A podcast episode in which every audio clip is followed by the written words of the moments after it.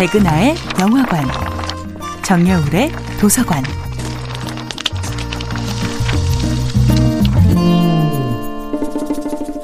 안녕하세요. 여러분들과 쉽고 재미있는 영화 이야기를 나누고 있는 배우 연구소 소장 백은하입니다. 이번 주에 만나보고 있는 영화는 황동혁 감독, 이병헌, 김윤석 주연의 2017년도 영화 남한산성입니다. 소설 남한산성은 이런 문장으로 시작합니다. 서울을 버려야 서울로 돌아올 수 있다는 말은 그럴듯하게 들렸다.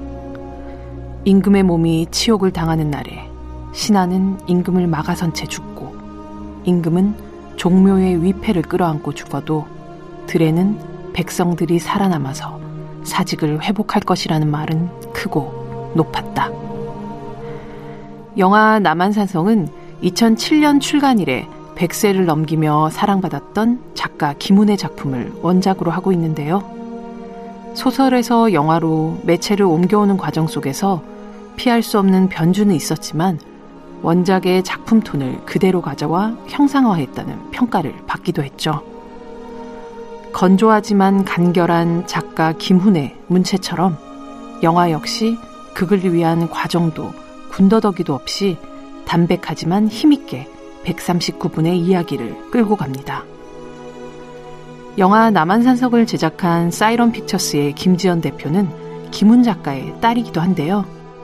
2001년부터 영화계에 입문해 홍보부터 해외 세일즈, 영화 10억의 제작까지 차근차근 영화 경력을 쌓아오던 김지연 대표는 마침내 아버지의 작품을 영화하겠다는 결심을 하게 되죠. 그리고 공지영 작가의 소설을 훌륭하게 영화한 도가니의 황동혁 감독에게 연출을 제안하면서 마침내 활자 속에 있던 그 47일의 굴욕의 역사는 극장에서 관객들을 만날 수 있게 되었습니다. 황동혁 감독은 소설의 많은 문장 중에 살아서 죽을 것인가, 죽어서 살 것인가 같은 철학적이면서도 시적인 순간들에 매혹되었다고 하죠.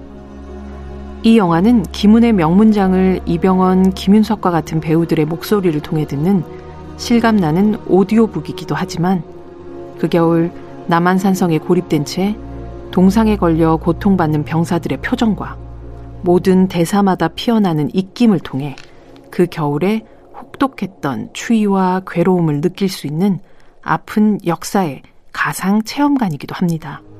백은하의 영화관이었습니다.